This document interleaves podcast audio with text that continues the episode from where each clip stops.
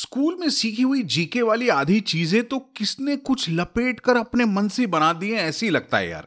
बहुत सारी चीज़ें ऐसी है जो झूठ तो नहीं है, लेकिन इतनी सच भी नहीं है। Good example of this is space से ना दिखने वाली not so great Great Wall of China Great Wall of China space से दिखती है। ये लगभग गलत फैक्ट है। इनफैक्ट ये फैक्ट को डिस्कार्ड करने वाले चाइना के खुद के एस्ट्रोनॉट थे, जिनका नाम है Yang Liwei who had said कि भाई वो स्पेस से ये हिस्टोरिक स्ट्रक्चर नहीं देख पाए। कुछ लोग तो ऐसा लपेट देते हैं ना कि आपका भी मन करे, भाई, थोड़ा बस कर कंट्रोल कुछ लोगों का कहना था कि ये जो वॉल ऑफ़ चाइना है, ये मून से भी दिखती है। ऐसे लोगों को चमाट न मारे। उन्हें प्यार से समझाए कि ये झूठ है। उन्हें ये ब्रेन बिस्किट का एपिसोड सुना देना।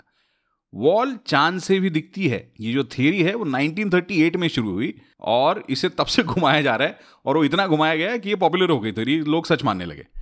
Kamlesh P Lalla who was NASA's chief scientist for Earth observation at Johnson Space Center, इनकी बात माने तो ये ग्रेट वॉल सिर्फ़ लोअर अर्थ ऑर्बिट से ही दिखती है और वो भी बहुत स्पेसिफिक कंडीशंस में जहाँ वेदर एकदम क्लियर होना चाहिए।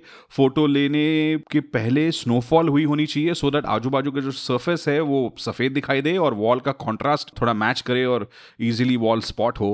और सबसे बड़ी प्रॉब्लम ये है कि वॉल के आजू बाजू की जो धरती का कलर है वो भी सेम है। The the bricks and the earth around there are the same colour so इतना ईजी है नहीं स्पॉट करना। स्कूल में ढेर सारी चीज़ों को हमने सीखा है, वो एक्चुअली गलत है। और ऐसी भी चीज़ें जाननी है तो ब्रेन बिस्किट को ज़रूर फॉलो करो और इंस्टाग्राम पे तो पक्का जाओ, वहाँ पर ब्रेन बिस्किट पर आपको एक इंटरेस्टिंग फैक्ट हर रोज मिलेगा। लिंक जो है इंस्टाग्राम की, वो पॉडकास्ट के डिस्क्रिप्शन में है। Do check it out and अगले एपिसोड में मिलते हैं। This is brain biscuit